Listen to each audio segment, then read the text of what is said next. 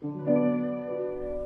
家好，这里是全球旅行文化知识内容平台。三毛游的每日一宝栏目，每天学点历史，从此开始。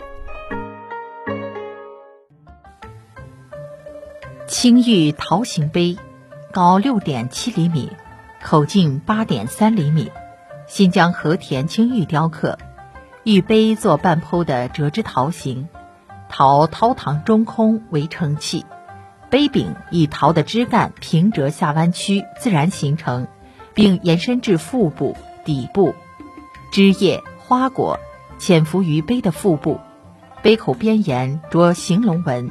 一朵盛开的桃花浮雕做杯的底部，此杯玉质温而莹润，造型简洁，做工细腻娴熟。桃在中国古代传说中占据一席之地，夸父追日，最终死后化成一片桃林。西王母的仙境有长生不老的仙桃，《诗经·周南》有《桃夭》篇：“桃之夭夭，灼灼其华，之子于归，宜其世家。”此为以桃树喻人言情第一首诗，以桃树的花果叶来比喻出嫁的美丽女子，能使夫家子孙繁衍祥和美满，因而桃既象征美好，也象征着长寿。自元代起，被人用于装饰在陶瓷等器物的花纹。进入明清后，桃在玉器中的使用明显增加。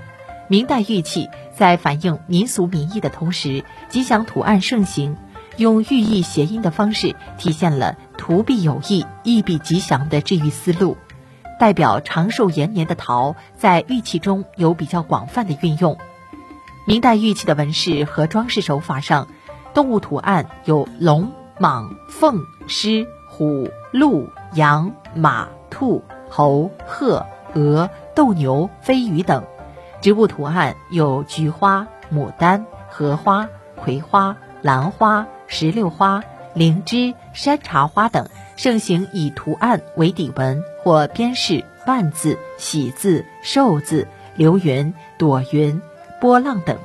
玉器深受文人画的艺术影响，玉器上出现前所未有的诗书画印艺术。二是福瑞吉祥的谐音题材大为流行。在玉器上隐喻吉祥的纹饰比比皆是。明代玉器从器型上看，主要有玉礼器、装饰用玉、文房用品和日用器皿等。玉礼器主要有玉璧、玉圭；装饰用玉有玉带板、带钩、带扣、玉簪、鸡心佩、花片、方形玉牌等；文房用品有玉笔、笔架、玉砚、水洗等。日用器皿有玉盒、玉杯、玉壶、金托玉直壶等。名人崇尚古雅，时常以仿古器型来制作轻玩陈设用具。明代的中国人的生活艺术，无论是精神上的贵族化，还是日用间的审美化，都是极优雅的。这个时期的文人们，不再只满足于宋代内敛含蓄的清隽格调。他们热衷于生活中每一处有情趣的细节。想要鉴赏国宝高清大图，欢迎下载三毛游 App，更多宝贝等着您。